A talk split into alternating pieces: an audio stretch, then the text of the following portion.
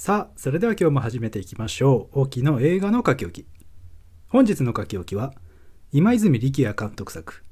千尋さんです。まずあらすじですね。海辺の小さな町にあるお弁当屋さんで働く女性千尋。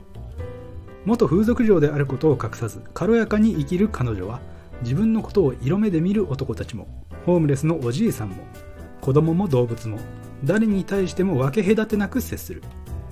そんな千尋の言葉や行動が様々な事情を抱える様々な人の生き方に影響を与えていく。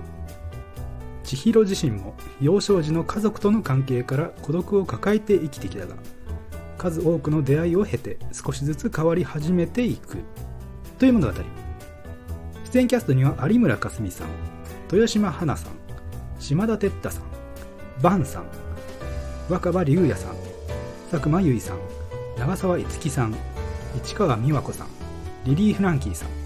吹雪純さん他。そしてこちらは2月23日より Netflix オリジナル作品として配信が開始されております。まず担当直入な感想ですが、すごくいい感じでしたね。なんか小学生みたいな言い方になっちゃいましたが、雰囲気も強すぎず弱すぎずといった感じで、今泉監督らしさが抜群に出てて、これはいいものだな、としか言えないですね。まあ、僕はあの、今泉監督作品はサッドティーしか見てないので、あんまり偉そうなことはね、言えないんですが、話題になった愛がなんだとか、街の上でとかもうこういう雰囲気が一貫されているんですかね。だとしたらそちらもぜひチェックしたいなと思った次第ですが、どうしても恋愛要素がね、あの強く絡んでくるっていうのが、もう見る前から明らかにわかるので、どうしても敬遠しちゃうんですよね。ちょっと僕の趣味思考とはテーマがかけ離れた印象がありまして。それで、サッドティーだけは映画館で見て、その時も絶妙な空気感が大変素晴らしい映画だなとは感じたんですが、この何とも言えないいい感じのシーンでいい感じのセリフを言う。でも全然堅苦しくない。っていう作風がブレることなく保たれているんだとしたらすごいなと。あんないい感じのことをいい感じのタイミングでとっさに言えるっていうのはもうなかなか上級者ですよ。それとポスターもねあのおなじみですけども素敵でみんな真似してましたもんね。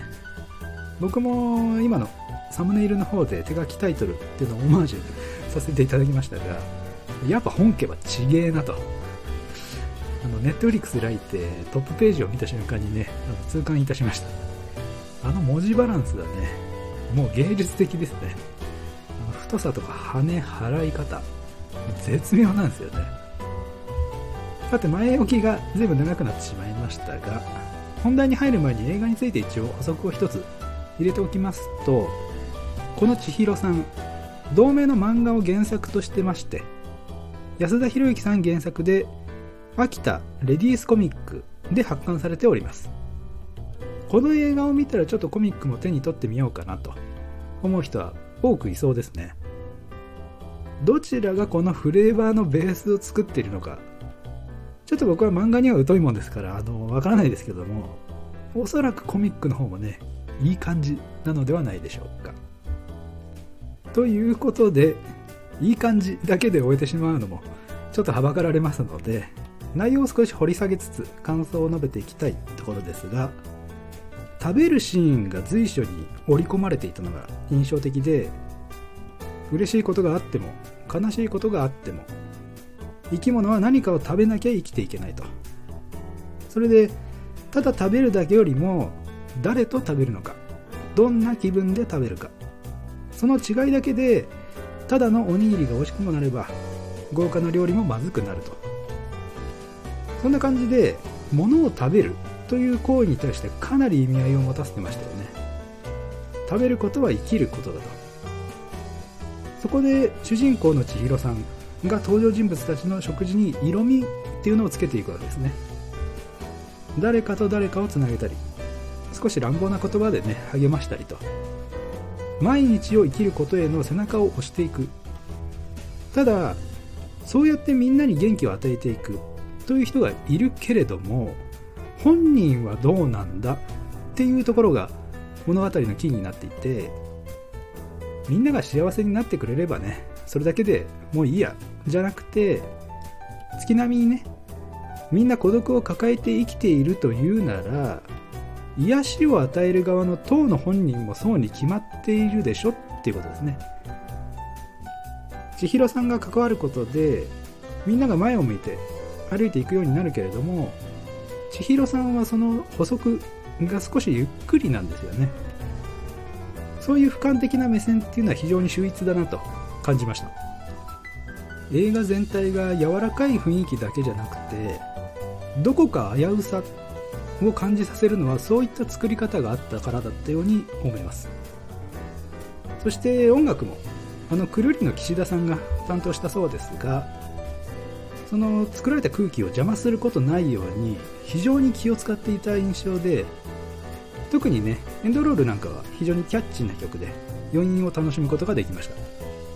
もう最後の最後までねいい感じいい感じの映画です。ということで最後に出演キャストについてですが主演の有村架純さんですね。元風俗嬢という役柄を演じることに対してかなり難しさを感じて葛藤があったようでして。まあそもそもその設定があんまりストーリーに対してものすごく深く食い込んでるとは言えない印象だったので、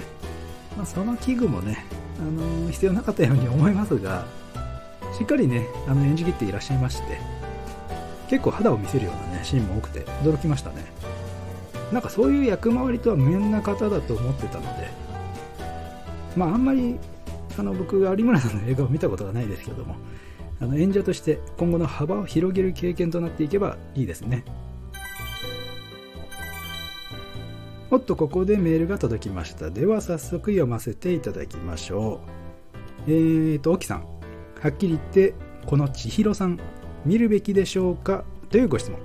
いつもありがとうございます。ではお答えさせていただきます。千尋さんいい感じの邦画がサブスクで見られるので見るべき。以上オキでした。ここまでお聴きいただいた方ありがとうございました。また次回お会いしましょう。